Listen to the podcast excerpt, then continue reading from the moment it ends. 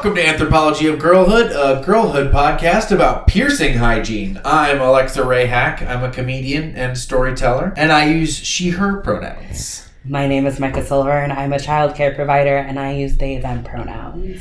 My name is Greyson Haack.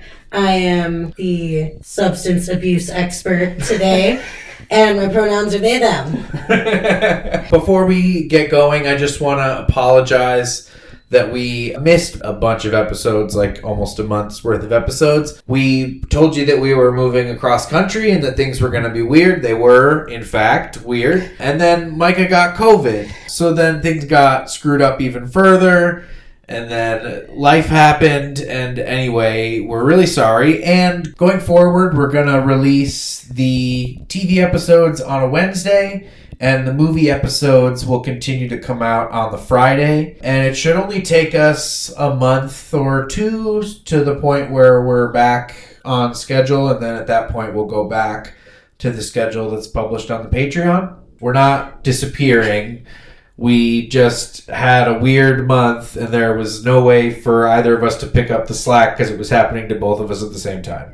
Anyway, today we're talking about 13, directed by Catherine Hardwicke. This is our first Catherine Hardwicke and also Catherine Hardwicke's first movie, and it's definitely an interesting one. Trigger warnings right up top. This movie is full of basically every topic that you could possibly be triggered about. So, eating disorders, self harm, drug use, addiction, depression. Addict parent. Yeah, all of that stuff's in here.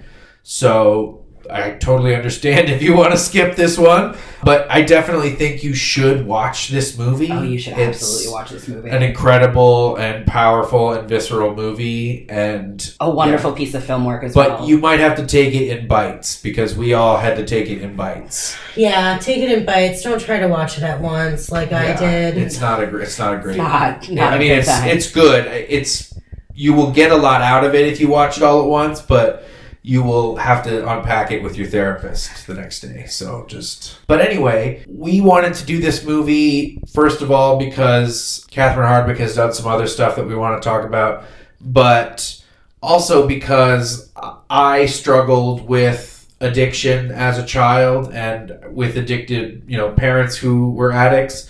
Um, and so talking about this was really personal for me. And I know also for Greyson, which is, I think, why you wanted to come on here. Yeah, I just I chose 13 when you sent me the list of movies you were looking at because of how much that movie resonated with me as a teenager, both looking at it in a skewed manner as well as now looking back on it after I have lived the life that I've lived and wanting to like actually talk about teenage addiction and like specifically teenage girlhood addiction and how fucking hard that is. Yeah.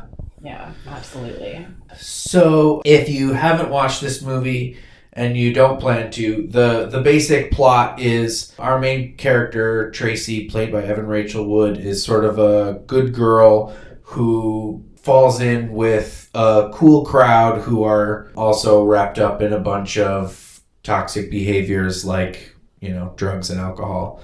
And then we sort of watch Tracy unravel as she gets deeper and deeper into her sort of struggle with like addiction and stuff.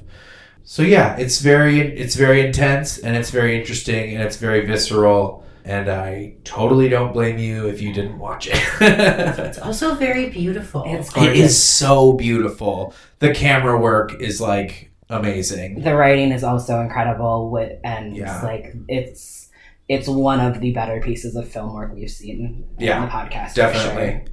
For sure. You can follow us on Twitter at Anthro267. Subscribe to the Patreon at patreon.com slash Anthro267. Leave a review on Apple Podcasts. And as always, thank you and enjoy.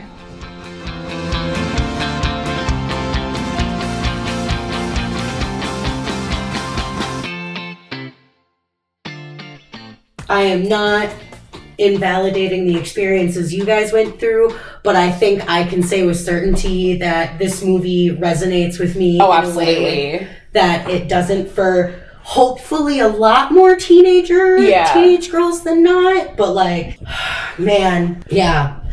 Also, I have like sudden imposter syndrome over it. Question mark. Oh, that's a that's a fun one. I never don't get imposter syndrome on this podcast. Yeah, I always feel like, who am I? Like, I'm not a cultural critic. I didn't. write- I haven't written a Right. book. I don't know what the fuck I'm talking about. But you do, right? Like, your lived experience counts for something. It's not nothing. Exactly. Like, I don't know. I definitely know I've gone through more experiences that Tracy did than not. But for some reason, it still feels so odd. But like that is what the show is, right? Like the show is we all had a weird childhood because we are trans and gay and whatever else. And like whatever other stuff we went through, contributing factor is always going to be our identity, Yeah. right?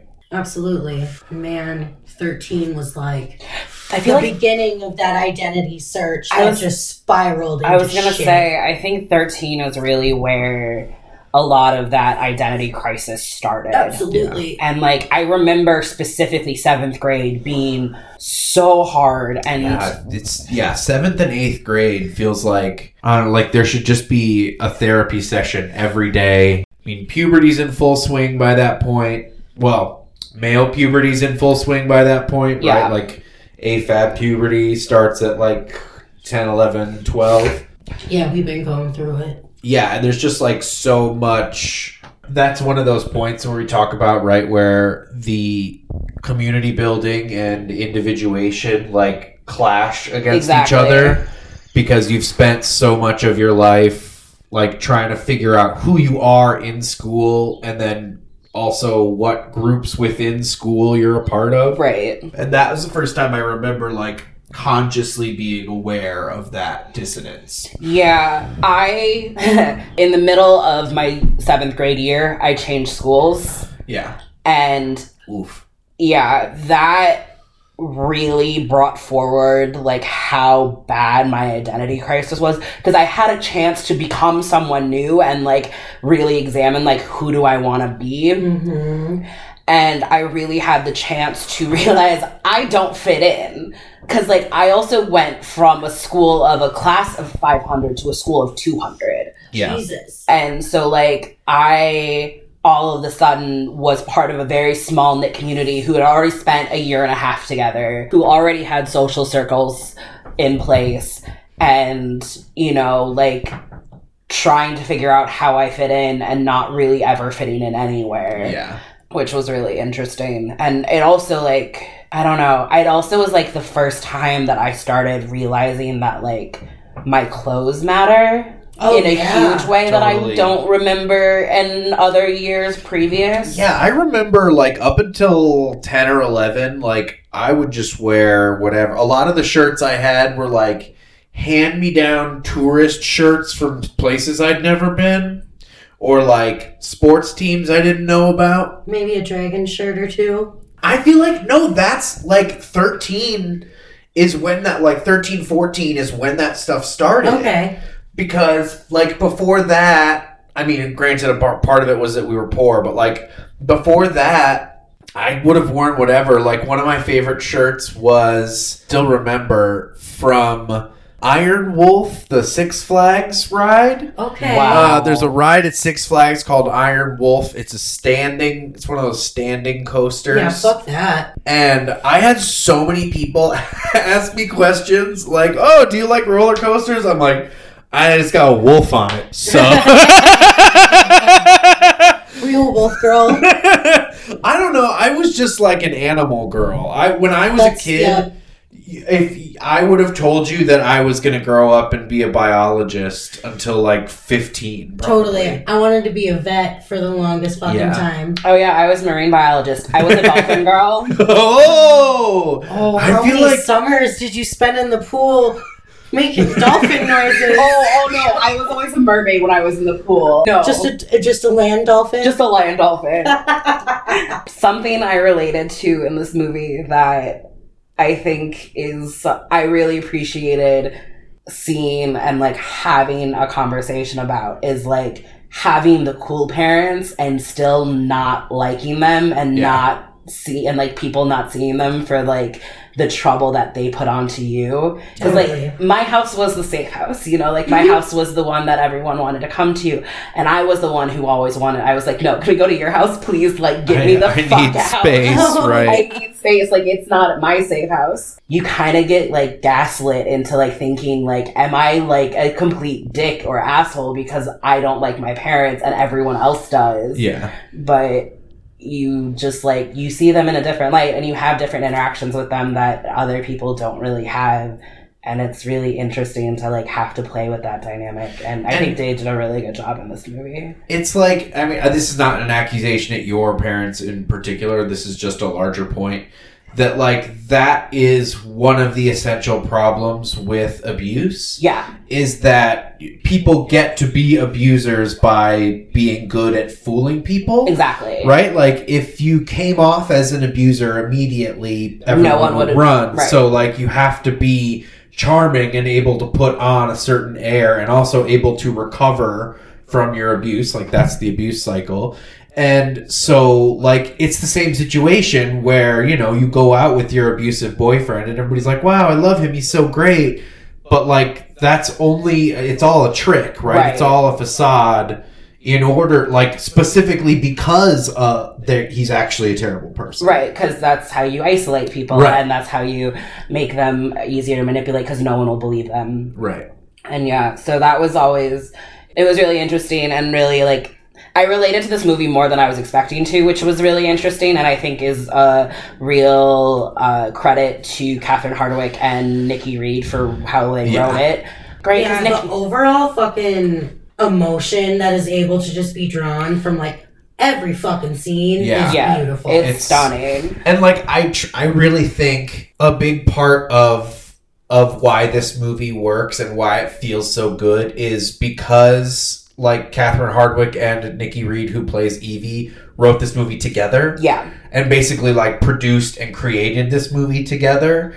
And that it's sort of like loosely based on Nikki Reed's life. Like, I don't think you'd be able to get that any other way. No. Like, so often directors aren't that intimately connected. Like, almost never Right. are directors that intimately connected with the subject matter. and like to have a movie about childhood written by someone who's still a child is Right. incredible. Yeah. and like you have such a better raw view of it and have like you really feel like those deep emotions that you feel when you're a teenager Yeah. and you Oh have my a, God, and it just like is so beautifully portrayed and so well written and created that like it really like pulls you back into being 13 Totally. in a way that I was not expecting. I, yeah, I thought I was prepared for that, and I thought I was prepared to like relive those emotions and feelings, but boy, was I not. Yeah. Uh,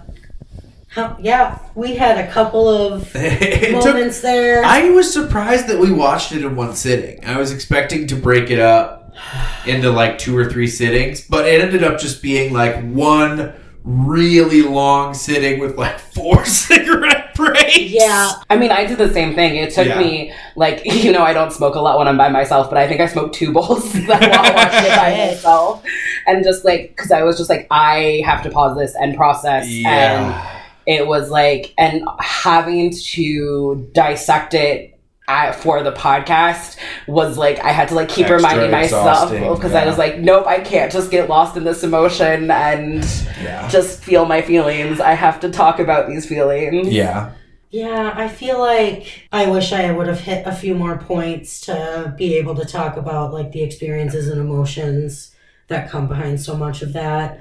Yeah, I didn't think about it much from like uh, analyzing a movie point as much as like the experiences within the movie because I can relate to that point so Yeah. much more. totally I think that's and like mostly some some of the like cinematic things that appear in it I can catch on to like how the movie progressively gets darker as Yeah. things Yeah. get worse. physically darker and desaturated. yeah. Yeah. Which was also done in such a beautifully subtle way that like it Yeah. catches you off guard near the end of the movie and you go, wait Holy a second. shit. Yeah, this so like it's almost oversaturated in the beginning. It when you really first is. meet Tracy, It- and then almost immediately it starts to desaturate when Evie and Tracy become friends. Yeah, I feel like the first couple scenes are so like MTV in 2003. Exactly, Like yeah. it feels like a music video almost. It's Totally. like the oversaturation, the like whole vibe It almost looks like the brightness is turned Right, up, exactly. like an overexposed And then, photo yeah. or something.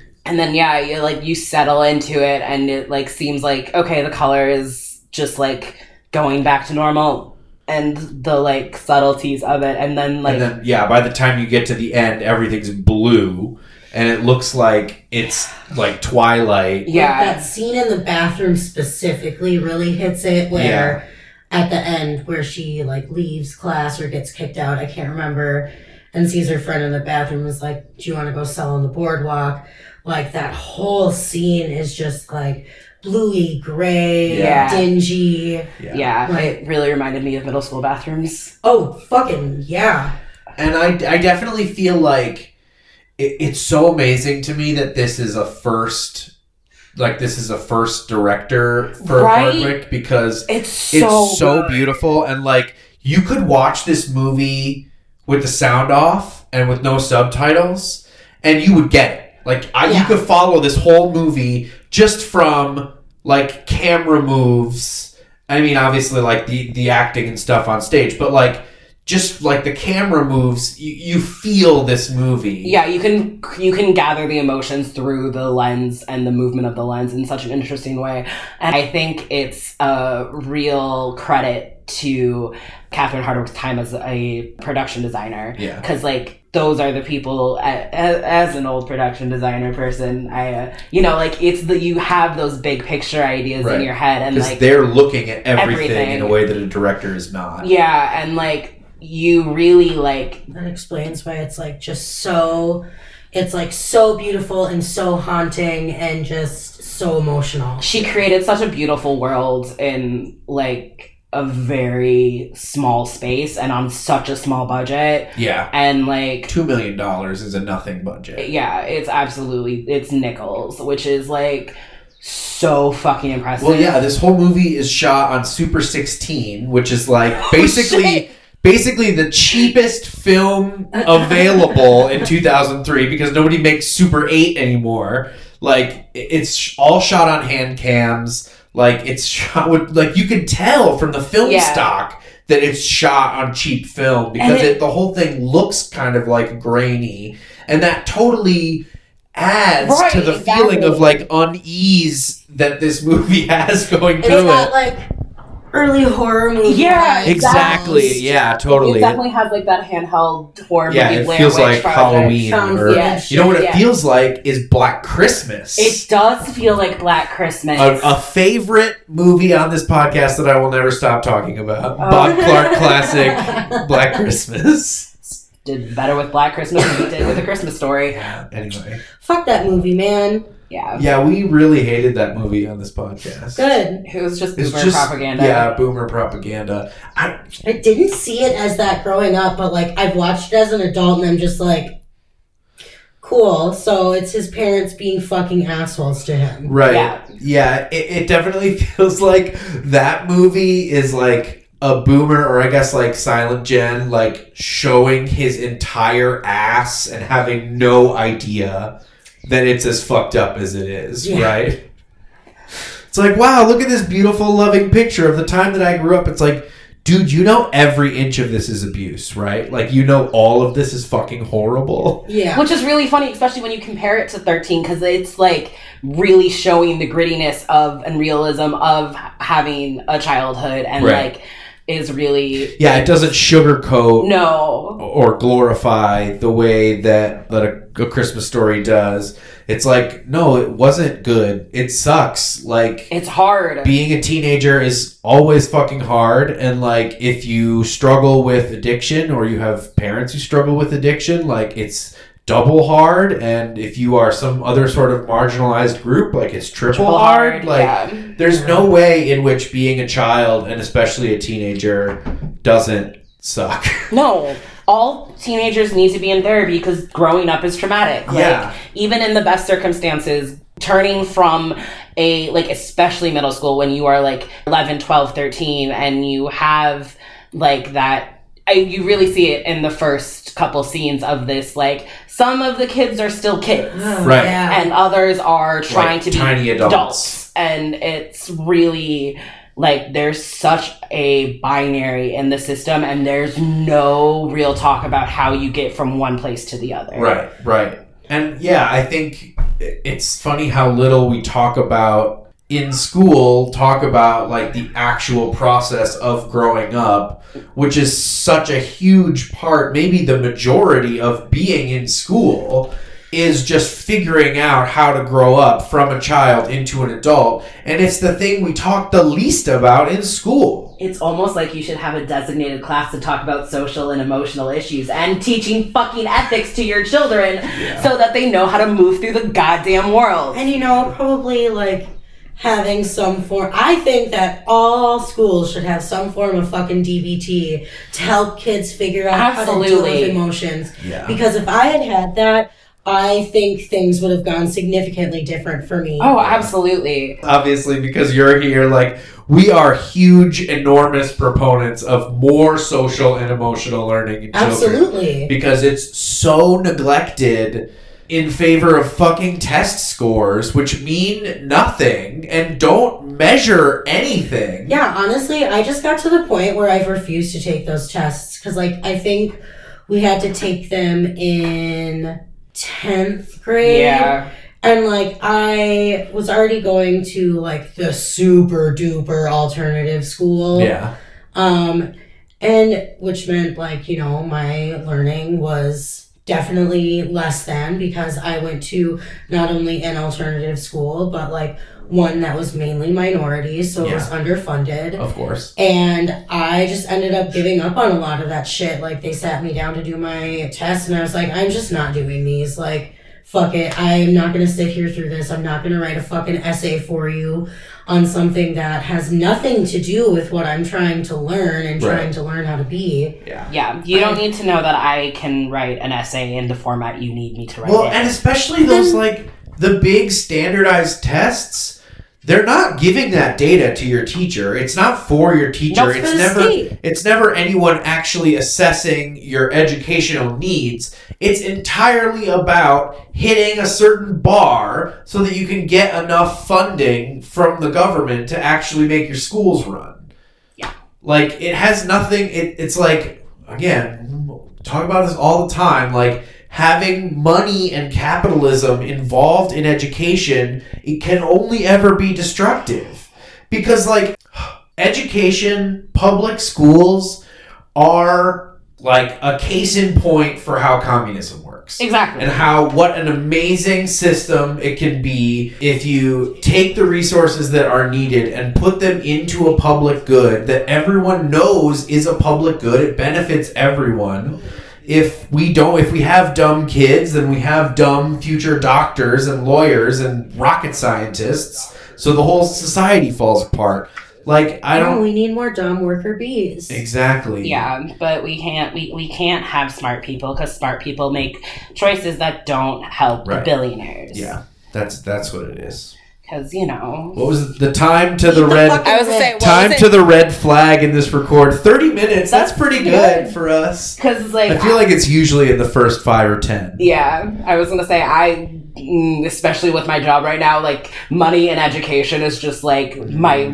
It's yeah. right on the tip of my We've tongue. been talking about this a lot money. lately. you need to get money out of education. Like the whole point of education is completely undermined when you bring in a bottom line. Right. Privatized education is just classism. Oh yeah, Like we're keeping so many resources away from so many intelligent, bright minds that can't get that because they're poor. They're a minority. They live in a bad neighborhood. Exactly. They live in a bad neighborhood. Right. They're not good at a sport. who Right. decided that property value uh, Determines education budget. That's Yeah. fucking The rich. Because like Right. rich. Because they wanted to make sure their kids ha- go to the best schools and their kids are the only ones who succeed But- and their kids are the only ones who can be doctors and lawyers. Right, because like again, who does it hurt that other people are also learning? Like, who does it hurt to have? Capitalists who need dumb worker bees. That's what yeah, hurts. yeah. You know, you have It's to. fucking capitalism. it's always fucking capitalism, and it. Capitalism is the man, is the old man under the Scooby Doo mask. It Except really every Scooby Doo mask is capitalism. is capitalism. capitalism.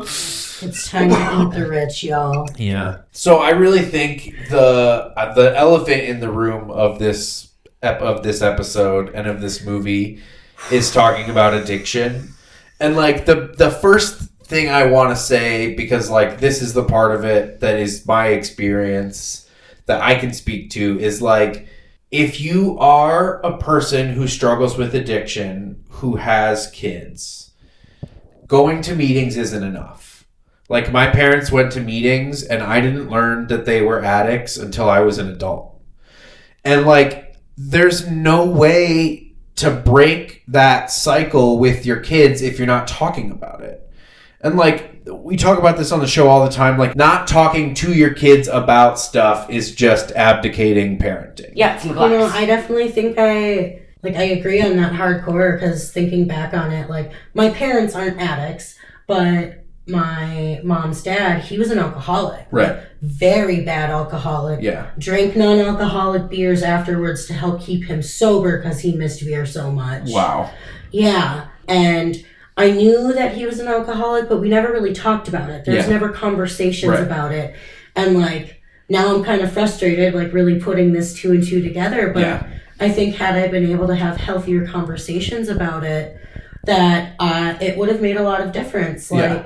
And like we've seen the studies, we've done the research that like abstinence only, ignoring the problem when it comes to addiction Oh, doesn't man. fucking work. No. And ignoring it and just like hoping your kids don't inherit that. Like the chances if you are an addict, the chances that your kids are gonna have an addictive behavior is pretty high. It's huge. absolutely. and like not talking to them about how to manage that and what to look for and how to like it could affect your life like um i was very lucky and didn't really have a lot of addiction in my, life but like i had a family line of addictive behavior and like it, i was very very lucky to have small conversations about it of like you need to be wary of this and because this is part of your family history Yeah. right, like I always got well. Well, you know, your grandpa was an alcoholic, and it's like, okay, like what does that if mean we're not going to have a conversation behind it, What what does, that, mean? Like, okay, and then So I what? feel like that also is a big thing. Not being able to have healthy conversations about it, attributed to me not really fully admitting to being an alcoholic and what that meant. Like, I would always joke and laugh and be like, yeah, I'm an alcoholic, but like, yeah, Greyson, you're an alcoholic. You have been. You have been your whole life. Yeah. yeah And like I both my parents are addicts. So like the odds that I would have some sort of addictive per, like addictive behavior is like almost 100%. And like I if I had ever and when I got into drugs and alcohol as a, as a teenager, which is very common for people with addiction problems, like I thought from my perspective, my parents like way incredibly overreacted. Like my parents reacted to me like I was uh, Tracy in this movie, when in fact I like drank six beers and smoked two joints. You know, Right. and if I had instead had a conversation, or even in addition, had a conversation about like this is always going to be a struggle for you because because of who you are, and like these are the things you need to look out for. This is why we're concerned. This is just a precaution. Like this is just because we're concerned and we know what high risk you're at. Like that would have done a world of difference where I may have been able to address that stuff. Like I didn't, like you, I didn't address that I'm an alcoholic until I was what 27, 28. That was 2018, Yeah. where I finally was like, this is a problem, and I, it's always going to be a problem if I don't do something about it. And if I had had that conversation when I was 13, then like maybe I would never have gotten myself into that situation. right But like it's just it's just a thing where like I I think for me anyway, I mean, maybe it's not this for all like parents who are addicts, but I think it's just like an embarrassment thing. Yeah. I think a lot of the not wanting to talk to your kids about stuff is just like this is embarrassing and it makes me uncomfortable to admit my mistakes and so I'm just not going to and hope that by never mentioning mistakes to my child they'll just never make mistakes like the idea of mistakes will never enter their brain like that's a thing that's possible We've said this on the podcast before, and I'm gonna say it a thousand more times, I'm sure. If you are not unwilling to unpack your shit and handle all of the bullshit that is going to be come up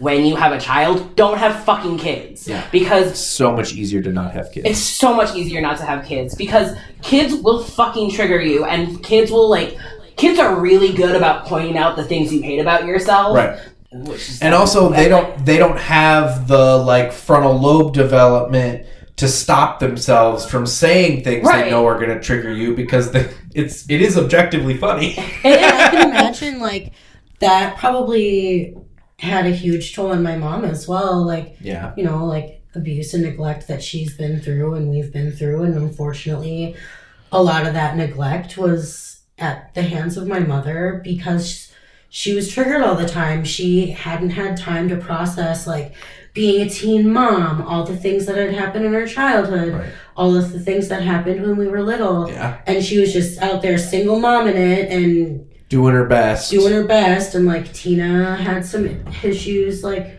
as a teen and Jordan not so much really I don't know and then I was a shitstorm of a child and Yeah. teenager and part of my adulthood already but I can't even imagine like having to unpack all of that on top of being a mother Yeah, it honestly, yeah. it sounds exhausting, especially when you are still growing. Like when you have kids, even at 18, like you're still growing for almost a decade after that, still Right. figuring out who you are. And it seems so crazy to me that for so long, people have like, you know, babies have been having babies. Like Yeah. eight, I've met 18 year olds. They should not have kids. no absolutely Every time not. I meet, like, even college freshmen, I'm like, ooh, you are a child? The only person I can like that I know of that I can accredit being a good teen mom is my cousin Lisa. She had her son, she was either 18 or 19, I can't remember right now, but she's like one of the most kick-ass moms I've ever had the chance of like watching grow. Yeah, Like she's never been a shitty mom. yeah. She has never let Caden like have less than what he needed and deserved. Like And she's how- just incredible. how much fucking work did that take Right. So much. Right. That's what like- I'm saying is like, I can totally see having kids now in my 30s because I've taken all the time to unpack that stuff already. Right? Like, I've taken the time to unpack my childhood and unpack my trauma and unpack my identity. I can't imagine having to do both those things at the same time. No. No, not at all. Even working with kids and having a lot less time with them and Yeah. having to not quite parent them as much, like some days at work, I am, they just know how to fucking drill into you Yeah. and will just like, you know, they know how to fucking get you overstimulated so you don't respond correctly. They Yeah. will just ask you straight up questions like, why are you so fat? Or why is this so like this? Or why is, and it's just like, okay, well, Kids are mean sometimes. they're so mean. And the worst part is that they don't always realize it. No, Yeah. they because don't. they we don't again, we don't teach them how to deal with their emotions so they don't realize like oh xyz is happening and that's probably why i'm being mean and i don't need to be mean Right, and like it's so hard to like when I have a lot of body image issues, and so like, and I am a large person, and kids are always like, "Oh my god, you're so big."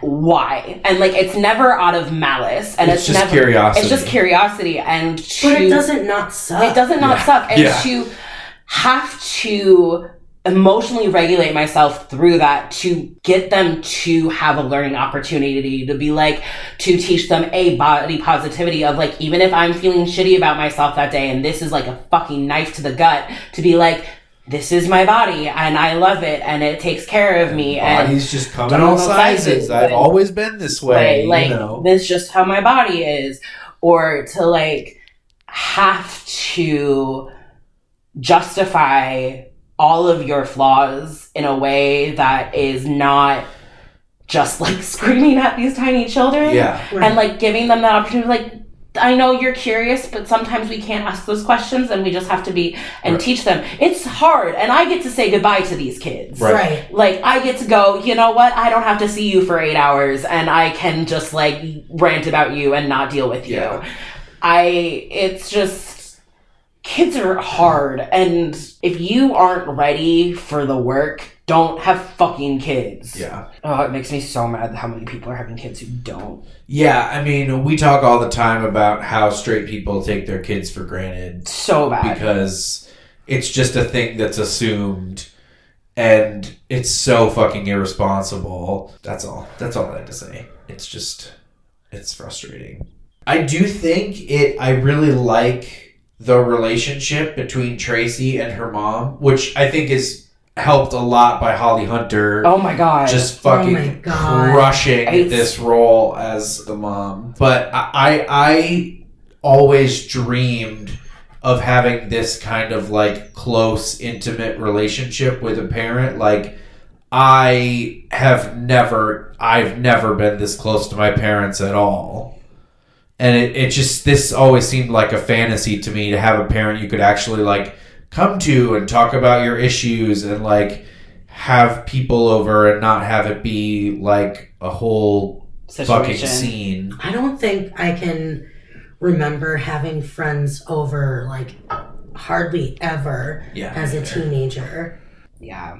It's a beautifully written relationship and it is like Holly Hunter is just fucking incredible. Yeah. And like I think the scene where she has like uh, the meltdown and starts like ripping up the floor Yes. and like has like you, you see her break and it's so beautiful in like a real because parents aren't allowed to break and they Right. aren't shown as like fragile beings and aren't shown that like it's you can still be a good mom and make mistakes and not be able to regulate yourself sometimes and like I know like I I had an I- pretty ideal childhood and it's still like my relationship with my mom was not this close until I now you know? Like it took a lot for us to be this close and it's not like it's amazing to me and like it's that kind of like millennial jealousy of the uh of like Right. kids now who like have parents who are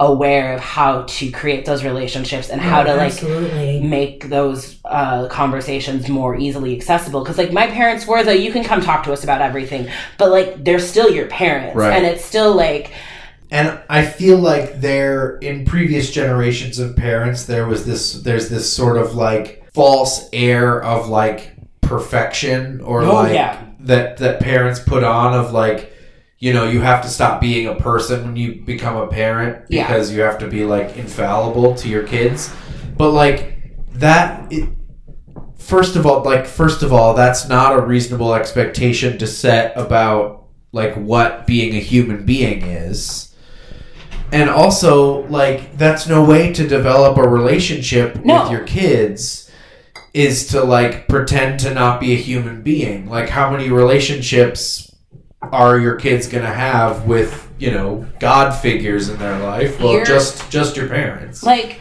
one of my favorite things about teaching is modeling behavior when i am not in control like i've got a kid who stims very visibly and so like i've stopped hiding my stims and like to sh- like be like i do this too and like you know That's we so beautiful. right we both rock it's very fun um I never got rocking. I'm not Oh, a man, rocker. I've always done. oh it's always been flappy hands for me. I've done sweet. flappy hands since I was a little kid. um I think this movie is a real testament to the ends that kids will go to to try and find a group that they feel like they fit in. Oh, Yeah. Fuck yeah. Like yeah the number of fucked up things that I have done and that, you know, kids in general throughout the generations have done just in the hopes that a handful of people would like and respect them is oh, yeah insane. I yeah, and like I definitely only really wanted the weird kids to like me, yeah but I was still too weird for a lot of the weird kids. Same. Cause like I didn't want to like I wasn't gonna be one of the hot kids. Like Nope. like that just wasn't my thing. I definitely wasn't one of the popular kids. yeah I I know for a fact a lot of the weird kids kept me around because I could find drugs. yeah that's I mean, a large majority of people I know kept me around because I can find drugs. like Tracy in this movie does the like impossible trapeze move that I always hoped was possible. Right. Same. Where you just like have to buy some new clothes and commit like a tiny bit of petty larceny and like suddenly the coolest kids in the school like like you. right. That was a dream that I had. Like Same. Tracy might as well I have in my notes like Tracy might as well be Thor for how realistic this feels to me. Yeah. that you could just that easily swing from like dorky g- good girl who gets good grades to like cool kid like literally overnight. I a Right. cool kid with some of the weird kids, but again, like I didn't Yeah. really do much to do that. I think I was a cool kid. I don't know. Seventh and eighth grade, I remember being very, very isolating because I didn't really have a group of friends because I changed schools and I didn't really have a chance to rebuild that community. And like, I remember like, I was willing to do anything to like, you know, I tried so hard to like be friends with people and like try and be like any you know, like the classic masking, try to be who they want you to be and Right. like trying to like figure out how to be part of that group. And it just never worked. And I was always like, something was wrong. And like, I remember for the longest time having this idea that if I just changed one thing about me, if I could mm-hmm. just, if I could just become skinnier, if I could just get the right clothes, if I could, you know, just get makeup. And a lot of it I remember being mad at my mom because like it was things that I wasn't allowed to have yet. Like Sure. I wasn't allowed to wear jeans until seventh grade for some reason. Weird. And like, you know, makeup wasn't a thing that I was able to get Yeah. access to. And, you know, or like trying to figure out like uh, body hair uh, removal or like anything like that. And I just, it was so isolating and so like, I really, the way that like Tracy kind of like folds into herself and into her own world, I really related with because it just like I feel like especially at that age you just like you it's your first taste of independence and I like having a parent try and be part of that is hard. Yeah. And like It's frustrating. it's frustrating and when, I yeah, you're struggling to for that identity, and you have a parent who's like actively trying to hold you back, Yeah. because they know that developing an identity will get pull you further from them. yeah. Yeah. And I was going to say, speaking of the skinny thing, like, I think this probably goes for everyone in this room that, like, that I developed an eating disorder right around this same Yeah. time Yep. For exactly that reason is I felt like maybe if I was skinny, people would finally like me. And like I mean obviously that's not true. I would still be a fucking dork if I was skinny. But yeah, it's just so and also because so many of the girls I knew had eating disorders. Yeah. Like it, I- it was almost like a, a shared cultural experience to have an eating disorder. I think honestly, like the first time I can remember, like second guessing what my body looked like and being like, "Oh, I'm fat. Fat is bad." Yeah. I was ten years old. Yeah. Yeah. Oh, my mine was definitely earlier than that. My mom was really good about projecting her eating disorder on me. Thanks, So Tony. I I like remember thinking and being con- self-conscious about how fat I was like from some of my earliest memories. Like 4, 5 and 6 I can remember yeah. people shaming me and feeling guilty about being fat. Yeah. Which is crazy fuck. Because like at four, five, and six, even even setting aside the fact that the whole argument about like fat people should make better choices and not be fat, Right. Setting aside, that right? Setting aside that it doesn't work that way. If you're when you're four, five, and six, what could you possibly be doing that is making you fat, right? It's not like I was buying myself fucking Taco Bell every day. It's not like I was sitting at a desk working Right. a sedentary job. Like I was four, I was running around in the playground and eating school lunch just like every other fucking kid. This is just how I'm Right. shaped. Also, like, especially at that age, like, how can you take food away, fuel away from that child? Like, that is just going to, like, ruin your kid. That's like almost just like neglect. It's neglect and abuse. I, I specifically remember my mom laying out like because you know I was like a latchkey kid. My parents worked late, so like I remember my mom laying out like specifically what snacks like after school snacks I was allowed to have and like the exact amounts. And then she would like count the food and make sure I hadn't eaten more than my like requisite like seven crackers. Like I couldn't have ten crackers. I had to have seven crackers. Yeah, it was fucking nuts. Not to mention like there was just no like bad food in the house. We didn't keep any sweets. We didn't keep any sugared cereal. We didn't keep soda really like Peanut butter.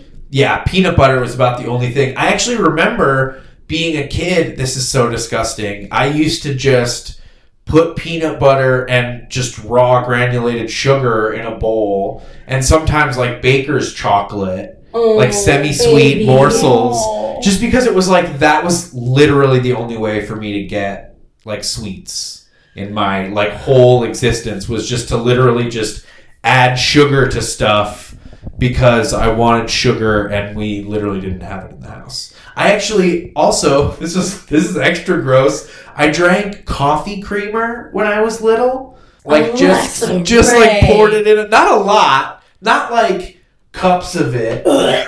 But like tablespoons of it because again, like we didn't have ice sweet. cream. We Yeah. didn't have candy. We didn't have fucking fruit snacks. So like, swing a swing a coffee creamer is the best I could do. Going back to what you said of, like, a cult, it was like a culture that we shared of having an eating disorder. Oh yeah, I I developed my eating disorder because one of my friends started stealing my food so I wouldn't eat it. Jesus. Like That's fucking awful. she would steal like I I specifically remember this one incident of like my brother had given me one of those stupid like sugar cookies with the like inch of frosting the the really cheap I one. fucking love So those. Right. sweet. I love those. So one, the fact that my brother gave me something was like a huge deal, right. and like uh, yeah. it so like that was intense. But like I just I saved it for my fucking lunch, and I like put my stuff down to go to like to go to the bathroom or something, and I came back and the whole thing was gone. And I was just like, "Where's my fucking cookie?" And they fucking gaslit me, like, "You didn't have a cookie," you know, like, and like, and it was like her and her boyfriend at the time, who which I set them up by the way. So thank you very much for not being this asshole. But uh, it wasn't until we were on the bus ride home that she admitted that she stole the cookie and had her boyfriend hide it in the bathroom so I wouldn't eat it. And then goes, "Well, at least you, it's so you don't have to feel guilty when you eat dessert tonight." What the fuck? Yeah, and like I just remember like yeah she we we were best friends too and like there there's a whole other she's always pushed her eating disorders onto everyone else and i remember just like it just started like i that's when i started my anorexia of like i would tell my mom i was getting school lunch or i mm-hmm. would just be like i'm you know all the time and i just wouldn't eat or i would I like did that for a long time. you know, or I would have an apple at the most, or, Yeah. you know, and it just like, and because it's not how it works, you know, I never got skinnier. I never, like, Right. you know, like I was doing all of the things. And I remember, like, I had a friend who was anorexic, and we were, because we talked about not eating all the time together. Mm-hmm. And I remember being so jealous that she was losing weight and I wasn't Yeah. and it was just devastating that like and it fucking followed me Yeah. it still follows me like the damage that eating disorders do to you is ridiculous and like rebuilding that healthy relationship with I food still don't I- think I have a healthy Oh, I relationship. Oh, I definitely don't. I don't. And like, I've noticed a lot more now that I live alone that there's like not someone to like keep an eye on me, Right. you know, like someone who will notice it that I'm like, Yeah. a lot of the things will pop up and I'm like, no, bitch, you gotta eat. Right. And like I I struggle with that a lot because like because of the way my house was as a kid, I have a lot of like shame eating Yeah. problems. Oh, yeah. Because like there was never good food in my house. So I used to like steal money from my parents and go to the corner store and buy junk food and then I would like have to take it to the park and wolf it down and Just throw it away and and throw it away in the public like trash because if they found the trash i'd get in trouble. So then i would just yeah come home and like pretend that i hadn't you know just mowed down 2000 calories and fucking ding dongs and and like 7-eleven hot dogs or whatever Yeah, that was always my that was always my like binge food too when I would like be in active eating disorder. It was like go and get all those snacks and all my favorite things and then I would just like eat them and eat them and eat them and eat them and then be like, all right, now I don't have to eat for a few days. Now Right. I'm good. yeah Yeah. yeah And it's like, yeah. no, that's not how that works. yeah And like another shitty part of it for me was I was on Adderall for a long time growing up. And because of how Adderall works, if you're not nourishing your body, you are losing weight because it activates your metabolism so much. Right. So I was doing all of this restricting on top of taking Adderall and losing weight, and then just hearing all around me like, "Oh, you look so great! You Right. look so good!" And that's it's like, yeah cool. kind of the worst part of having an eating disorder is that the culture just reinforces it over and over and the worse you get the more praise you get from people around you And it, yeah. And then it's a whole cycle. And especially around that age, just like having your body, like having anybody interact with your body in like a desirable kind of way, like when you're like a child literally a child it's awful. yeah. yeah Yeah. It's awful. Like I know for a fact that my mom's sisters are absolutely at play for my eating disorder, for how I view my body, for how I view yeah a lot of things. Like I can remember everybody thinks because I have a large chest, they can just make comments about it and talk about it and like femmes especially love to just touch it. and my aunt Beth, I remember clearly one Christmas, she I was wearing like a lower cut top. It was super cute. It was one of my favorite shirts. And she came up to me and put her fingers in my cleavage and wiggled it around and saying something about how big chested I was. I had to have been either 13 or 14. Jesus fuck. yeah Because at 13, I was in a D cup. right Oh shit. and Yeah. And i that must have been a fun growing process. I'm so sorry. I went from an A to a D pretty much overnight. Jesus. Yeah. I went from no titties to all the your titties. poor body and i just think especially with like fem children the the like depersonalizing and the like lack of autonomy around your body like starts immediately Oh, like it starts so, So early. early. The people commenting on your body touching your body without asking like you know commenting on your attractiveness or lack thereof. Like it's so gross. It's like there are truly not a lot of things that i am, am glad that I didn't go through as like not having a femme childhood, but that is like a bullet I feel like I dodged where I, I truly just can't imagine. Like I don't know a single like AFAB person who wasn't catcalled at some point when they were in middle or high school, like my as a aunt child. told me, same aunt told me that I had soft looking lips and bedroom eyes when I was either 12 or 13. Yikes. Christ. Yeah, I. It's disgusting how much family pushes eating disorders on you because it wasn't my aunts, but it was my grandmother Yeah. who fucking Yeah. was one of the biggest contributors to my eating disorder because, like, I played sports in high school, right? And uh, when I wasn't playing sports, there was like no praise, no communication, Right. no. If I started playing sports, she would make visits to come watch me play. And like, I remember walking down, like coming downstairs at like the first morning. We like didn't see her when we came in because it was so late. And like, the first comment she makes to me, "Oh, you're getting your curves back," because I had just start. I literally had started softball that week. Fuck off, Grandma. I mean, this is also the same grandmother who tried to bribe me to lose weight when I was 12. Yeah. Yeah, I've definitely had that before. Yeah. And it's for your health. And it's like, I I'll take am. you on a shopping spree if you lose some weight. Yeah. Yeah. Well, like we all we know now that like dieting is way way way worse for your health than being obese could ever be. Yeah. Oh, yeah. Even if there is any evidence to show that obesity is complicating on other medical problems, which it doesn't actually seem to be. That data doesn't seem to prove out really. Right. Yeah. Yeah. Uh, you know, and like, I. This was like something that I put, didn't put together until I was older of like how generational my eating disorders and my Yeah. body images were. Yeah. Because like I wasn't allowed to wear tank tops or like show off my arms because Right. my mom it was inappropriate or you know like you don't need to show that off which i didn't calculate to my grandmother always talking about how her arm like you know she called them her bat wings and like Yeah. always but like it also like it's always this guise of we're trying to make you better or like we're trying to do it for your benefit but like i i was on weight watchers when i was like 15 and that is like the fuck like Yeah. even the if- fact that there's a teen Weight Watchers program is literally a crime. Right. Like it's I don't care what your intentions were, any kind of like making your child ashamed of their body at any point is Especially Not when okay. they're so young and their Right. brains are so plastic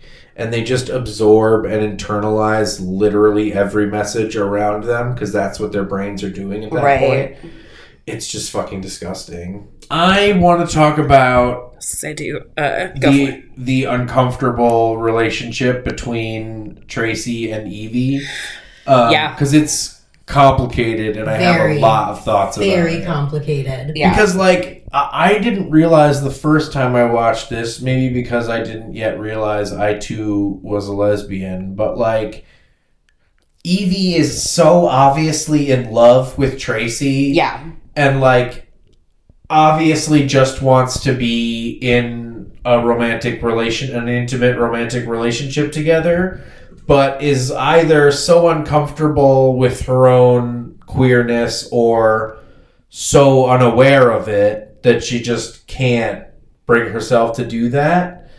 And it's yeah it just shows at like every point there's there's a scene where they're both with their like boyfriend or whatever mm-hmm. and they literally just like start making out with them but they're like looking at each other Yeah. the whole time and i was like just fuck like it's Just have fine sex with each other. just have sex with each other. I feel like this whole relationship would be so much healthier if they just had sex. or just like admitted that they liked each other and that they were some kind of queer. Right. Or yeah, yeah, even just admitted that that's what this relationship is. Right. Because I feel like so much of it and so much of the trap that they get into is just like trying to pretend that their relationship is anything other than what it is.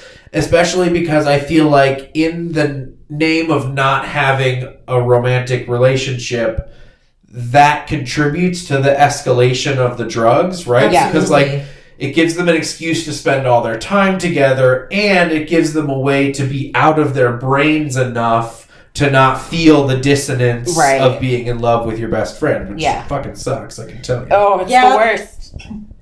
I think it's a universal queer experience. it's a to universal fall queer for experience to fall in love with your best friend. Yeah. But yeah, I But then also the other thing I wanted to say, and then I will stop talking, is um, that it's definitely also like an abusive relationship. yeah, it is. and it's clear that you know because Evie comes from an abusive background, she knows no other way to be in a relationship She's other than a manipulator out of necessity. right exactly That's how she survived. Exactly. And but it just shows, you know, that like, you know, when Tracy's not allowed to have like any independence and then when as soon as Tracy sets a hard boundary and actually holds to it, Evie evaporates, Yeah. right? Because like that's the one thing abusers can't stand is real hard boundaries because the whole thing about being an abuser is breaking down the other person's boundaries so that you could do whatever you want. I do agree that like this was like they definitely are in love with each other and it's this whole romantic relationship, but I also think it's a really interesting portrayal of like showing that friends can be abusive and it's not just Totally. romantic partners. Absolutely. And, like- especially at that age. Right? Yeah. Because like you don't look out for your friends for those signs. You don't think about like how much energy they take out of you because you have like you just there's no communication about how friendship should look or what a healthy friendship looks like. Yeah. And you know, so many of us let our friends or like uh were shitty to our friends because like we didn't know any better or we didn't think that it could be abusive because it was a friendship and not a romantic relationship. Absolutely. I know that I've definitely like been on both sides of that. Yeah, Yeah. same. Mm-hmm. Definitely. And I feel like maybe this is stretching, but I don't think I'm wrong. I, I definitely feel like a part of the reason we have such a hard time with like knowing what healthy friendships look like is in part we don't teach social and emotional learning Mhm. to kids. That's a big part of it. But also so many people, especially straight people, especially from older generations, don't have adult friends No. right? They find a spouse or they found a spouse when they were 18 or 19 or 20 and then that's the only person that they interacted with. I know I don't think I can maybe think of one friend of my parents from when I was growing up Yeah. May- maybe one. And like that also is like, of course, your kids aren't going to know how to model a healthy friendship if they don't see any adult friendships that aren't, you know, romantic. And yeah, we also like in our media we do not pro- like put any kind of stock into platonic relationships. Right. And it's always again I think we'll talk about this a lot in the next episode with Twilight, but like the need to be in a romantic relationship and the like pushing that that is the only kind of relationship that will fulfill you Right. Oh yeah. and I think is ri- which I think we see a lot with Tracy and Evie of like constantly trying to like find boys to like you know have a relationship with or be in some kind of relationship that looks like a romantic one because that's what's going to fill the hole Yeah. instead of being able to look at each other and be like uh oh oh Right. oh Right. this this has very little to go off of. But when the fuck was acid four dollars a hit? That wasn't like the nineties. Yeah, four dollars. We both turned to each other and we were like, "When have you ever paid four dollars a hit for acid?" I think the cheapest I've ever paid for acid was like seven. yeah, and that was probably old acid, huh? It was in like 2003, 2004. Yeah, I just feel like inflation. You know, like yeah. I I think like- now we pay, I pay $10. 10 maybe sometimes 12 or 15 That better I've be a fucking but- tab. yeah i've definitely paid 12 but i feel like 10 is pretty standard these days Yeah. Trying acid at 13 years old, um, I'm just gonna tell you right now, I don't fucking recommend. yeah yeah it seems like a bad I, idea I do think You're that not ready. no i do think that not in childhood maybe in early adulthood Right. that a person I feel like everybody should do a couple of grams of mushrooms with a therapist Yup. Yeah. at some point in their early adulthood because truly just the opportunity to think in a way that your brain doesn't think and to understand the idea that like it is possible for brains to think in a way that your brain doesn't normally think Mhm. is eye-opening like Yeah. that changed me the first time i did psychedelics Yeah. Of just, like, oh like you know people make jokes about like you know, seeing God or like understanding some mystical thing. And like, I think all of that stuff can just be contributed, attributed to like, you know, that's what your brain does when you flood it with serotonin. Right. But I do think that there's a real underlying message about like, we are not that different No. right? Like our brains are all just wired like a one percent differently, and it changes the way we look at the world. But like that's not even as different. Like you and I's brains are not even as different as my brain sober and my brain on Right. psychedelics. Right. Yeah. I just think we're also like you get such a bigger understanding of yourself and how you move through the world. At least for me, when I like cycle through things on mushrooms now, like Yeah, it's, It's- a lot of processing. Yeah. It's a lot of deep thought. It's, It's- a lot of introspection. and that's why I think it should be with a therapist. absolutely. absolutely, I feel like the at one first.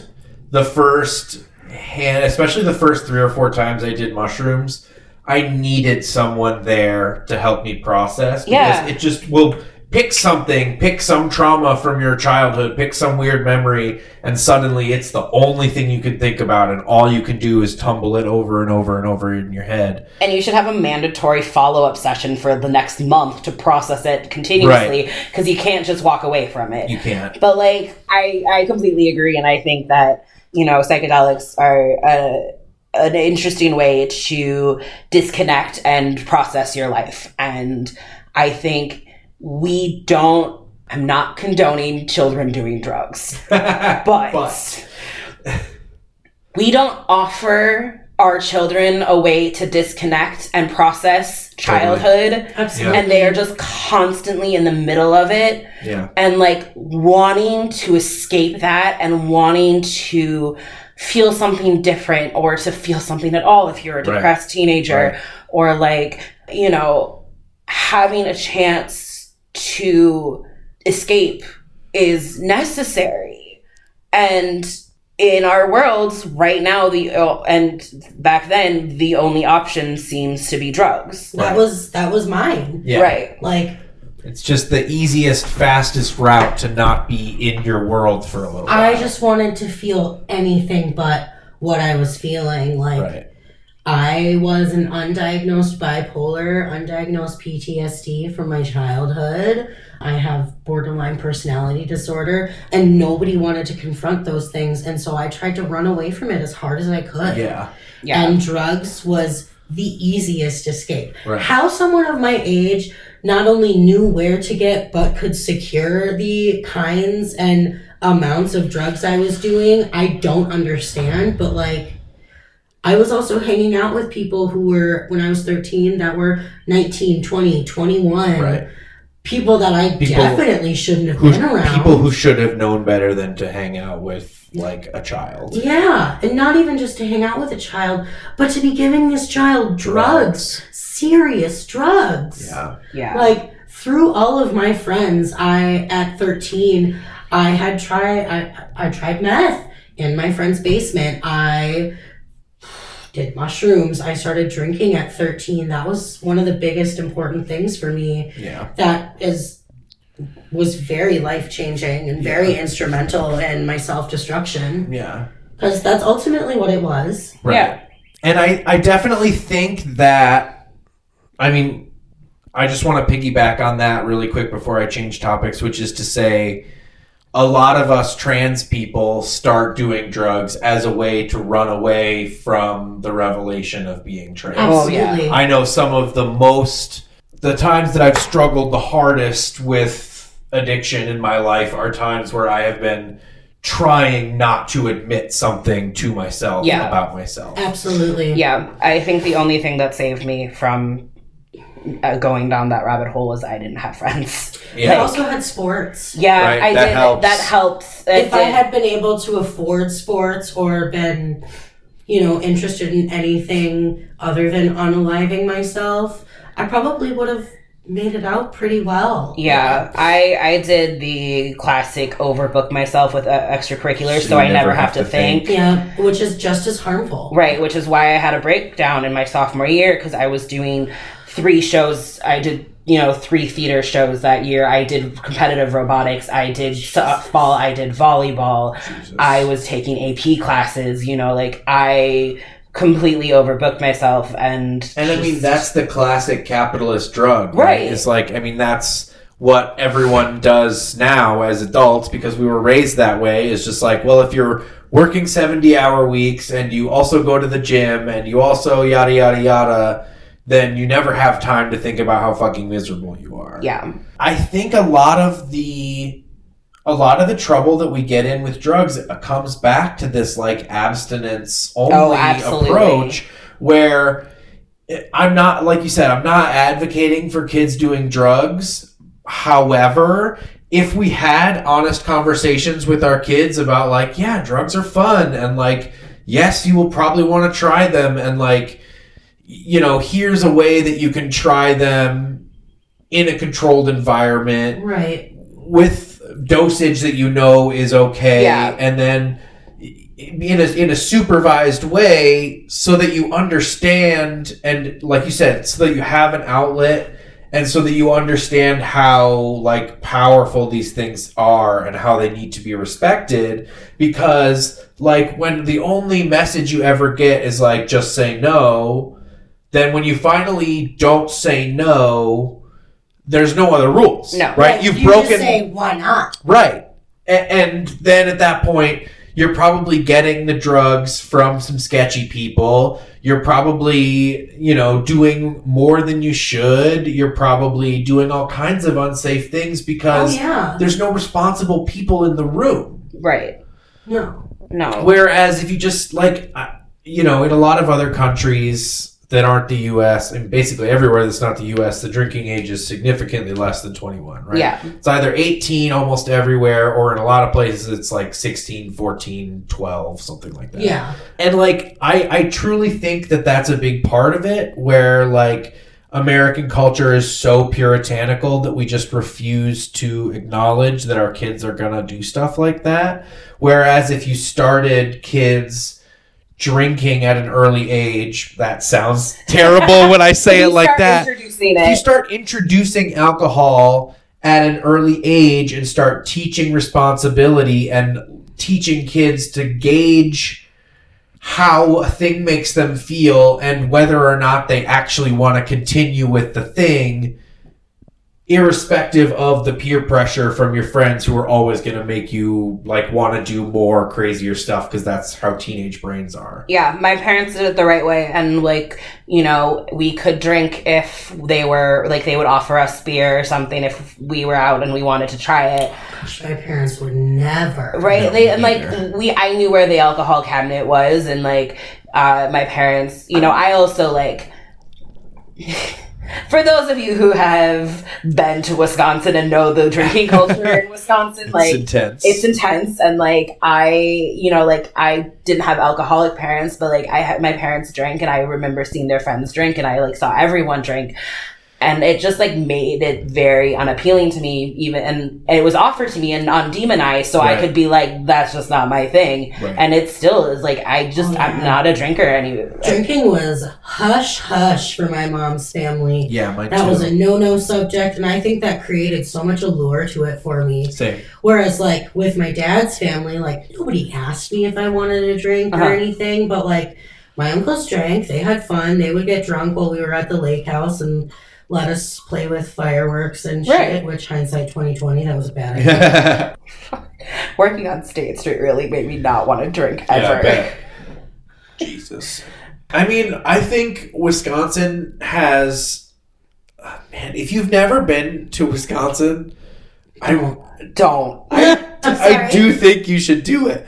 Because, like, our cities have some of the most densely packed bars of anywhere I've ever seen yeah Yeah, like that's the little the little town I'm from, there's like this little like park, like you know, square, like public square where Right. like the the flea market or not the flea market, like the farmers market happens. yeah And literally every building around the outside of this square is a bar. Yeah There's probably 25, 30 bars on that one block. yeah So you can get too drunk at one bar and keep getting thrown out, and you'll never even make the full circuit Yeah. around. You could just keep going to different bars and keep getting overserved I- over and over again. I do not need that in my life. I didn't really start drinking until I was like 18, 19 then, but like I started drinking because my coworkers invited me to the bar that was across the street and they the whole thing was they don't card. Right. So you can come drink with us. Yeah. Which is like you're on a college campus. How fucking irresponsible. Yeah, how And incredibly you're also- because you know, like if you are near a college campus and you don't card, you're just saying, "I'm totally fine with children drinking here." Like I'm totally fine with underage people drinking. Here. Yeah. And while I'm fine with you know underage people drinking, I'm not fine with them just doing it en masse under their own power, Right. Because They can. They can. I was also definitely overserved at that bar Yeah, of course too you many were. times. A lot of bartenders, like very good, responsible bartenders, will not overserve you. Yeah. Shitty ones Will. will. because they know you'll tip more the more drunk you get. Yeah. I Those are always like the really scuzzy dude bartenders, though. Yeah. Yeah. I always felt I mean like one of the things when you when you take your like bartender certification like basically 75% of it is like how to not overserve people and I always took that shit so fucking seriously because first of all it's an incredible fine if somebody like gets into an accident and they were overserved at your bar but also like I'm not here to destroy people's lives No. like if you want to destroy your life, do it at home. Right. Like I, I mean, also when I was a bartender, I worked at like a a restaurant and like a nice one, so that people weren't coming there to get sloshed.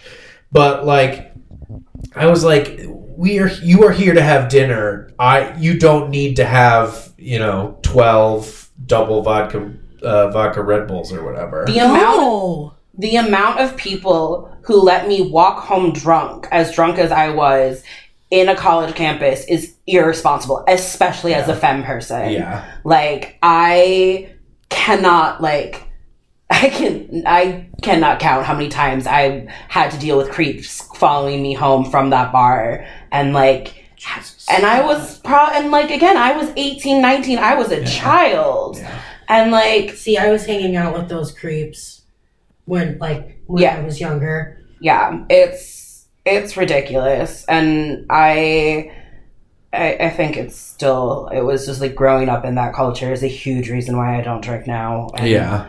you know That's it's super understandable. just like yeah it's hard to explain to people like how intense the drinking culture is in wisconsin when you haven't been there Absolutely. and like explain and it's it's truly not like any place No. I've ever been. No. Like if if trust me, if you are listening to this and you are not from Wisconsin and you're thinking, oh, I I get it, we drink. No, No. you truly don't understand. Like the only way I have to illustrate it, other than the bar density, is Wisconsin is the only state in all of the United States where a DUI is a traffic ticket. yeah i was It's say not a misdemeanor. It's not a felony.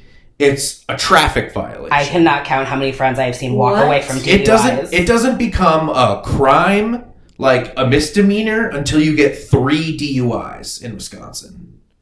Yeah. So like, and and like, I know a half dozen people at least who have had multiple DUIs to the point where they've had their license taken away. And it still took like five or six Yeah, to do it. and they were drinking like that for probably five or six years. Some some of them ten years before they got to that point. I can imagine if I knew how to drive, I would be one of those people. Yeah, Which I is mean- another reason why I held back on getting my license because, like, I didn't care. I didn't Right. care anymore. that's also like another big. I mean, another selling point for mass for better mass public transit is like a big part of Wisconsin's problem is that it's so spread out. You have to drive to go to the bar. There's just literally no buses. There's literally no trains. It, there's no. I mean, I think they just got Lyft like last year. Yeah, because Uh. I remember being in, we were back in Madison, which is like one of the main cities, and it still took like There was like two Lyfts. yeah, it took like whole thing. 25 minutes for an Uber to come. What the fuck? Yeah. And this was like 2017, 2016. five years ago. Yeah, they they just got like Uber and Lyft recently. So like your only option is to drink and drive. Like you don't have another They choice. just want you to be responsible. Irresponsible, that's what I meant. yeah. Words Yeah. are hard. Yeah. I was actually about to say, do you want to do a lightning round? The father referring to Tracy as a client when he was on the phone. Oh, her father. Yeah, Her her father is a piece of work. Fucking jag off. Yeah, I'm just so over parents who just like think that their parenting responsibility ends at like feeding and clothing their child. I feel so grateful to have the father that I had because like so many of the themes throughout this movie that Tracy went through and experienced like I have firsthand experience in those things. I've been through so much shit. I my addiction and self-harm and poor psychiatric mental health, all those things combined, my dad never once gave up on me. My dad never once made me feel like less than his child. Like I don't think I would have been able to get where I was without having that supportive parent. Yeah. And I didn't really see it as that growing up. And looking back on that with like different eyes and being able to see that now that I'm older, like, because I was always, when I was that, when I was 13, I was so convinced my dad was the bad guy. And he never was. Like, Yeah. I listened, my mom didn't say nice things about him in front of us. And his rule was my kids don't hear bad things about their mom Yeah.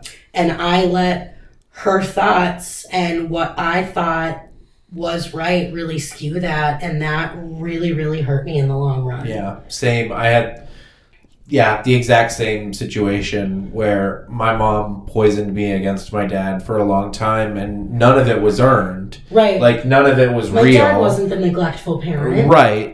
He just was the enemy, and so she decided he had to be taken down. Right. And like I know a lot of it wasn't done out of malice and out of her own frustration about how things were going, but like Still bad. how badly tainted my relationship was with my father for so many years. Because of spite. Exactly. Out of spite. Out of spite. Yeah. And that's it. Uh, out of spite and out of not being able to process her own trauma. Right. Right. When in reality, my dad wasn't the neglectful parent, she was. Right. And like how much trauma is literally just parents' inability to process their own trauma. so Absolutely. they push it onto their kids. Yeah. Like all of it. Basically, like 90%. You know? Yeah. I really don't like the way this movie opens. It's truly one of the like clangs for me Yeah. because it starts because it shows its hand. Yeah. Right? Like it tells you in the first 30 seconds where this movie's going. And I feel like it would be so much more upsetting and so much more compelling if we didn't know the end state Yeah. of this movie when we started.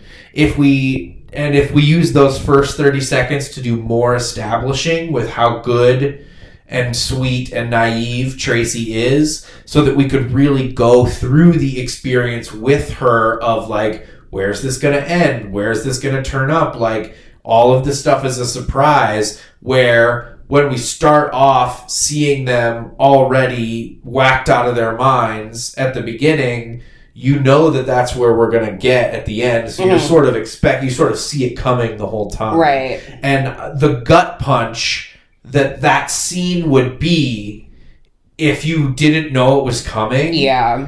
would be incredible and maybe that i mean maybe, Maybe, that's why. that's why that scene is there at the beginning is to be like be ready It's- this is what it's we're a trigger in for warning. it's basically but i i don't know i feel like the movie suffers from it Yeah. because it loses some of that like you know yeah. Totally. veracity Totally. On a less critical note, two dollar tip for your hairdresser is bullshit, and you need to do better. yeah yeah, that's like laughable. Yeah.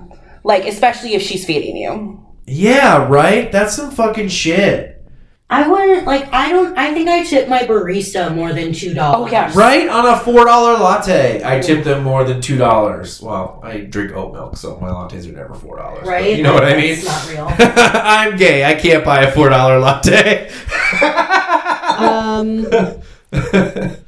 this might be just a me thing, but the "you're always drinking" fight yeah. Yeah. that hit me so fucking hard. That was a gut punch for me. Yeah. because that was a constant fight I had with my mom because I lived with my mom full time, and I mean she wasn't an idiot, and I I didn't care, and so that was a constant fight I had with her. Was you're always drinking? Yeah, well, what are you gonna do about it? Nothing. Yeah. Yeah.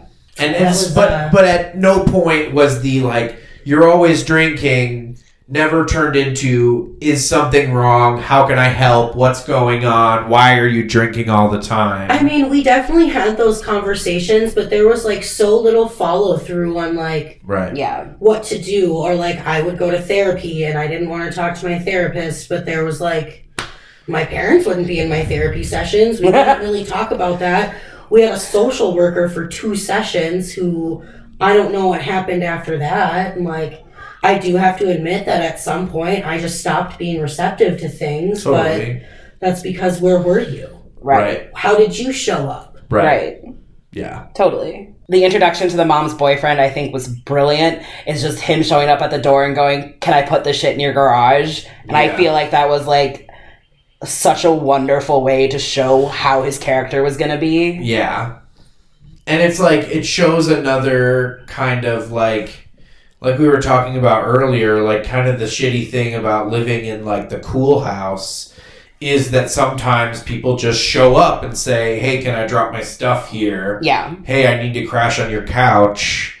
And you kind of don't have the ability to say like, "No, that makes me uncomfortable." Right. You know, it being the safe house ends up a lot of the times not knowing how to set boundaries because you know like especially if you are a compassionate person because you know that like this is a safe space and you need it and how Right. can i say How no to I you no in like in your eh, time of need? and especially like as a teenager who wanted to get out of their house but had friends who also needed to get out of their house like i couldn't really i felt so guilty for being like no we can't go to my place or like i need to get out of my place and like how can i complain about my living situation when yours is so much worse and like not Yeah. it yeah it's it's weird it's weird all right this one is a little dark but uh i apologize but uh i also used the tiny nail scissors to self-harm and i thought that was Thought that was just a you thing. that was just a me thing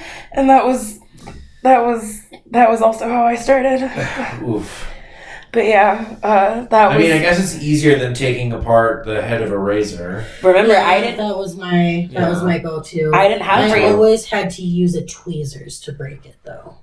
i didn't have razors in my house because i wasn't allowed to shave my legs Right. Interesting.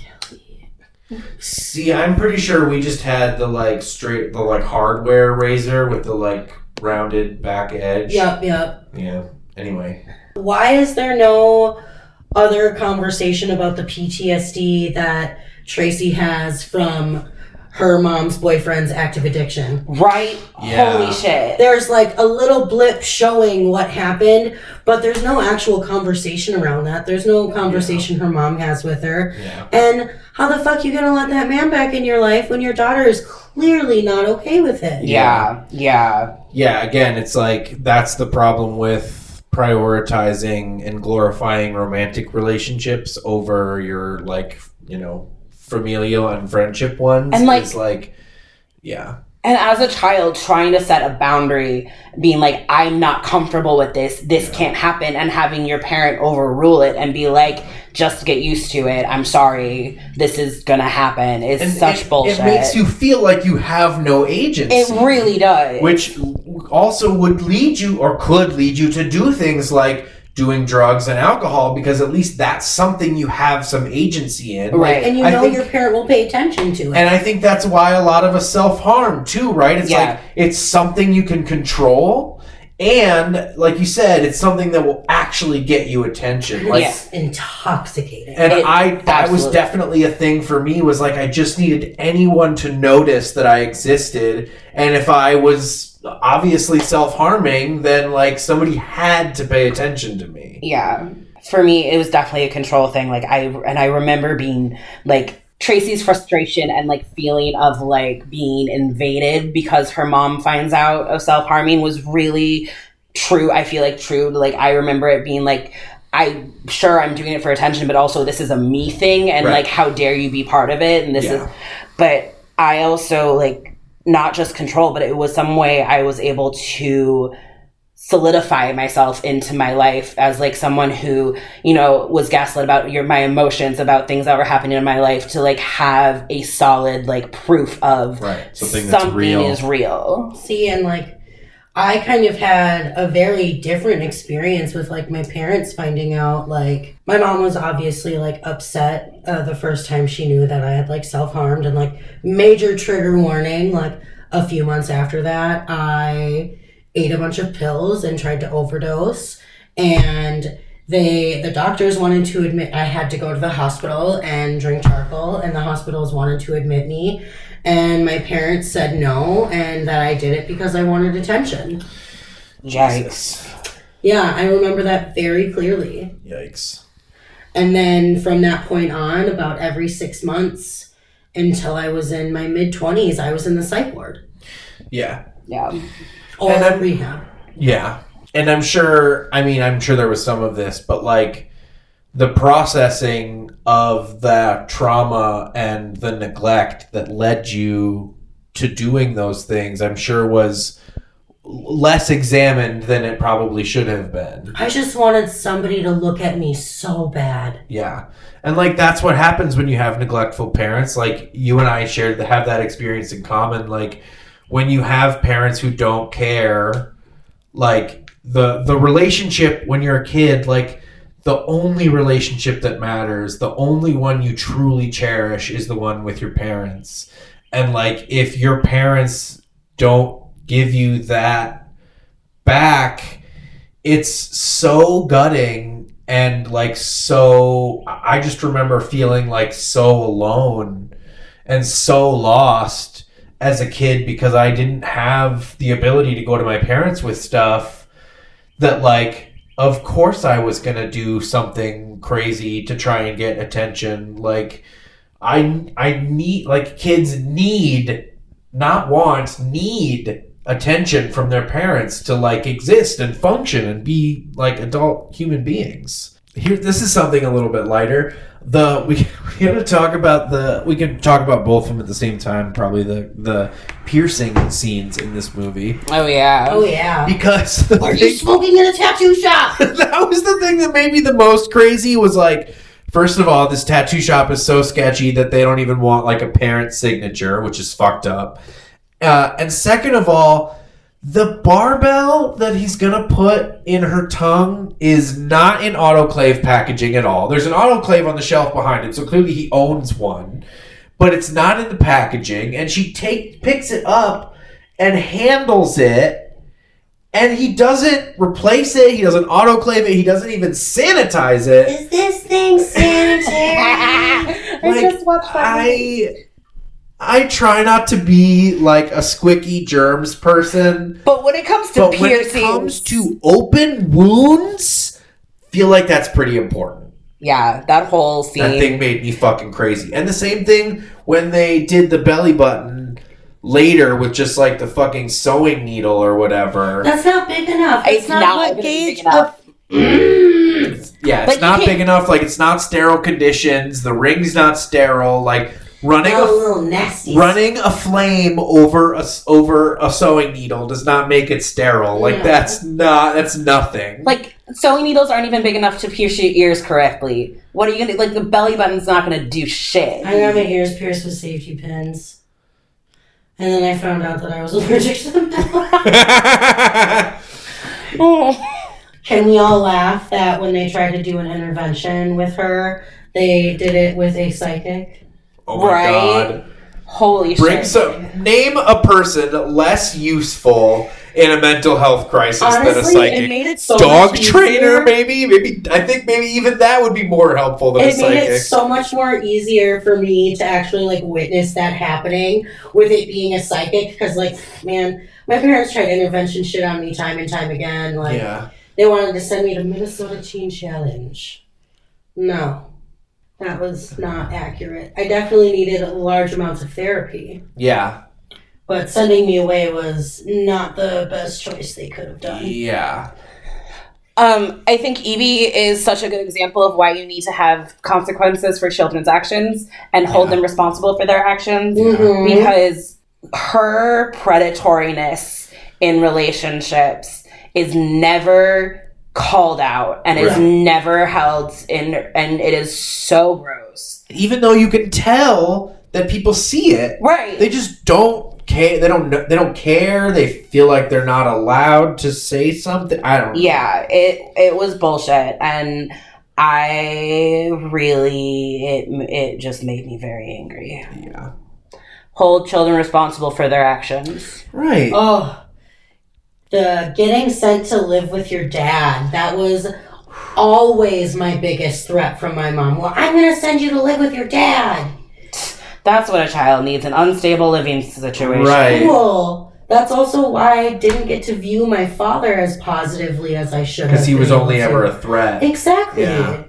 That's that's fucked up. That's no way to treat a kid. Like No. I get you get divorced and you're bitter uh, at your ex. Like how could you not be at least a little bit bitter? Right. But like uh, to, Your children to, don't get to see right that. to put that on your kid That's fucked up. is yeah fucked up. Your problems in your marriage should not be your child's fault or anything to do with your child. Yo, I wasn't even old enough to remember that shit. Yeah. You gotta bring it up. So I do remember it. So now we have further fucking problems. Right. right. How many of my problems could have been avoided by you just not talking to me about that until I was old enough to process it? Ooh, I think we just hit another soft spot. We need Um, a you need a set like a sound. Yeah, we need her. a little siren for when that happens, cause or a little bell or something. this is just a this is nothing, but I thought it was funny. Don't don't drink the weird juice. yes, I have that note too. If, if you don't trust the guy with the weird juice, like if you're not, He's gonna try to get you to suck his dick. don't drink the weird juice. Just don't like. Yeah, I, don't take. First of all, don't take drugs from anybody you don't trust. But also, just don't drink weird stuff strangers hand you, because it's definitely like GHB or something. Oh, absolutely. which Because like in small doses, great, awesome. If you know what you're getting into with GHB, yeah, and you drink a fun cap full of it like you're supposed to. Someone gives you a fucking bottle of strange weird juice, and he looks like that. Run Especially the fuck if away. he's an adult man Yeah. giving drinks to a female child, like run, run fast, run away. Yeah. And then Yeah. getting catcalled by her brother right after. Yeah, Yeah. Expecting your child to spill their guts to you just because you ask them to. yeah, Like I like I do appreciate Holly Hunter's character and like how much she fought for her children. Like that's acting. totally. But like when your child is so clearly trying to pull away and have their own experiences and then going, What's wrong? You never talk to me. Right. You know, like forcing that conversation, it's not gonna work. Right. And it's just gonna end up blowing up. This is why kids need a therapist because Exactly. they need a third party who is objective to be able to talk about their life with who's not going to get offended. Exactly. Right? Because so much of the problem is when you bring something to your parents, they are human beings and so they take it personally. And they're gonna react. and they react and that's not what you need and it's not conducive to actually being able to feel and communicate your feelings and like i have in my notes like one of the central struggles of being a teenager and especially of being like some sort of non-standard teenager whether you're trans or mentally ill or neurodivergent or whatever like is that you don't have the tools to communicate what you're feeling Right. what your needs are like you're doing stuff like getting drunk to not feel your feelings before you even realize What that that's what you're trying to do. Yeah. And it, it, yeah, it just is so unhelpful to then also like force unwanted conversation on your kids or to not listen to the things your kids say because it just disincentivizes already difficult communication with your kids. Can we just talk about how tactless and brazen they were with stealing? Oh my god! Y'all didn't even try to hide that shit. Yeah. Like I stole, and I know I was stupid about it, but like, I feel like you What? weren't I feel like you weren't a teenager if you didn't steal at least just once or twice just to see if you could get oh away with it. Oh man, I stole so much shit because we didn't have money, Right.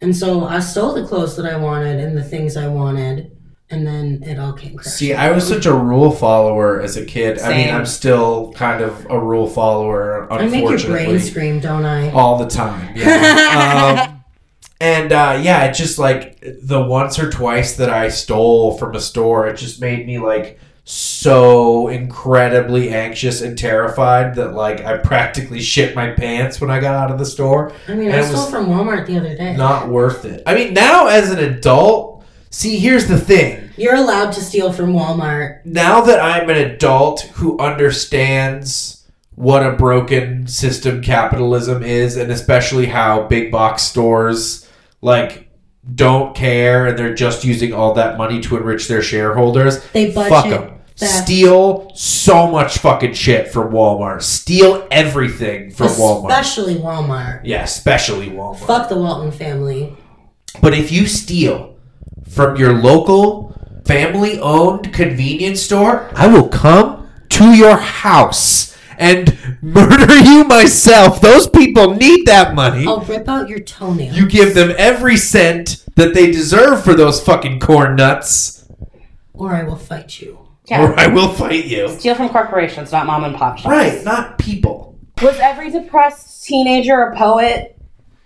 I 'Cause I- mean, I Yeah. sure was. I was Uh, gonna say, raise your hand if this statement applies to you. I mean, there are three flying. hands in the air.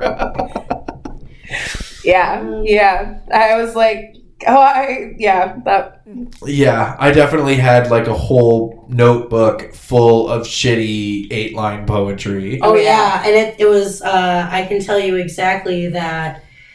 I made sure to color these like the sniffing sniffing smell Uh-huh. markers, Uh huh. and I would do a ton of Adderall because I would just save up my Adderall and then just fucking eat them all in one night. Cool. Not all of them, but, But many bunch. of them. And I would color every other line in the notebook a different color. Jesus. Oh boy, I would spend hours up at night doing that shit. That's Adderall for you. Hey! and then I would write a poem on it. I'm so deep and dark. No one understands me. and I don't know any rhyming scheme that's not A A B B C C D D. Hello, and welcome to my devastating